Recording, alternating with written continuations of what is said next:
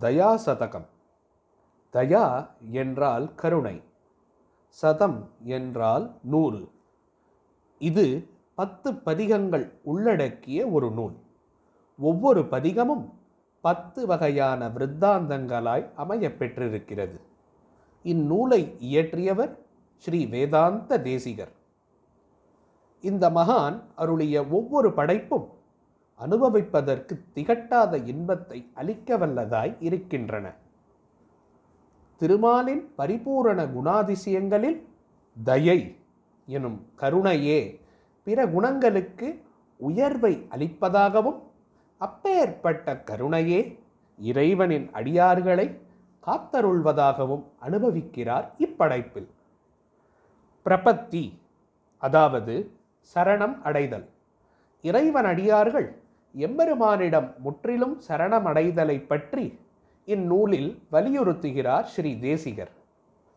இந்நூல் திருமலையில் குடிகொண்டுள்ள திரு வெங்கடேசனின் ஒப்பற்ற சிறப்பையும் அவ்வெம்பெருமானின் உயர்ந்த கருணை குணங்களை பற்றி விவரிப்பதாகவும் அமைந்துள்ளது.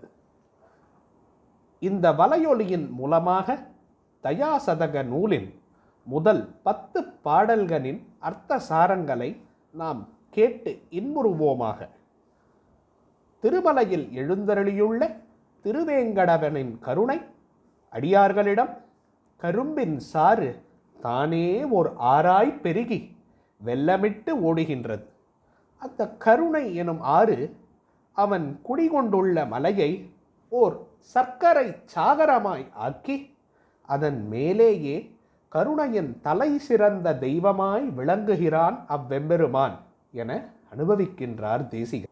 அந்த கருணை கடலான எம்பெருமானின் பரிபூர்ண அன்பையும் அரவணைப்பையும் பெற்ற தமது வைணவ பரம்பரை ஆச்சாரியர்களையும் அவன் மீது தீரா காதல் கொண்டு ரிக் எஜுஸ் சாம வேதங்கள் எனும் மூன்று வேதங்கள் உரைக்கும் உட்பொருளை எந்த சாதியினரும் அறிந்து நல்வாழ்வு பெற கருணை கொண்டு அவ்வேத அர்த்தங்களை திவ்ய பிரபந்தங்களாய் உலகிற்கு அளித்த ஆழ்வார்களையும் வழிபட்டு நூலை தொடருகிறார் கவியரசர்.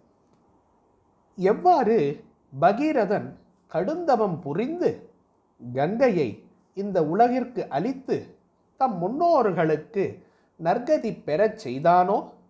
அதுபோன்று விஷ்ணு புராணம் மகாபாரதம் ஸ்ரீ ராமாயணம் முதலிய சிறந்த புனித புராணங்களை நமக்கு அளித்த பராசர வியாச வால்மீகி எனும் மகா முனிகளையும் கற்பித்தல் நியமித்தல் எனும் காரியங்களை வடிவாய் கொண்டு அருளும் விஸ்வக்சேனர் எனும் சேனை முதல்வருக்கும் தமது வணக்கங்களை தெரிவிக்கின்றார்.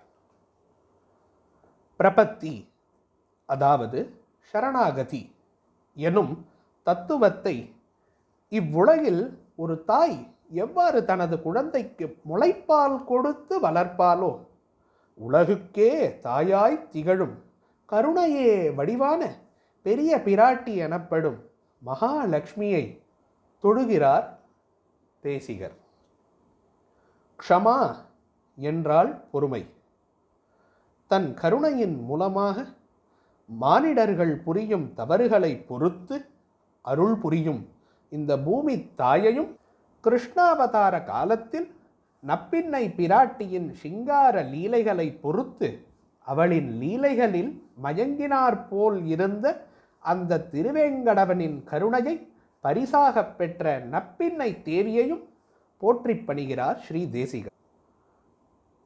திருவேங்கடமலையின் சமீபத்திலே வாழும் மக்களுக்கு நித்தமும் அவர்கள் தம்மை வணங்கும் வண்ணம் கடினமான பக்தியோகம் முதலிய வேறு வழிகளை செய்ய இயலாதவர்களும் எளிதில் தம்மை சரணமடைய கருணையின் வடிவாய் நிற்கும் ஸ்ரீனிவாசனை சாதி உயர்வு தாழ்வு எனும் வேற்றுமை கருதாது நற்கதியை அளிக்கும் அப்பரந்தாமனின் ஏழைக்கு காண கிடக்காத பூமியின் கீழ் இருக்கும் புதையல் போல என்றும் நம்மை காத்தருளும் கருணை புதையலான ஸ்ரீனிவாசனை வணங்குகிறேன் என முதல் பதிகத்தில் பத்து ஸ்லோகங்களின் இவ்வரைவரையும் ஸ்ரீனிவாசனின் கருணையையும் உவமை அணி சேர்த்து அவ்வனுபவத்தை நம்மிடையே அருளமுதம் தருகிறார் ஸ்ரீ வேதாந்தாச்சாரியார்.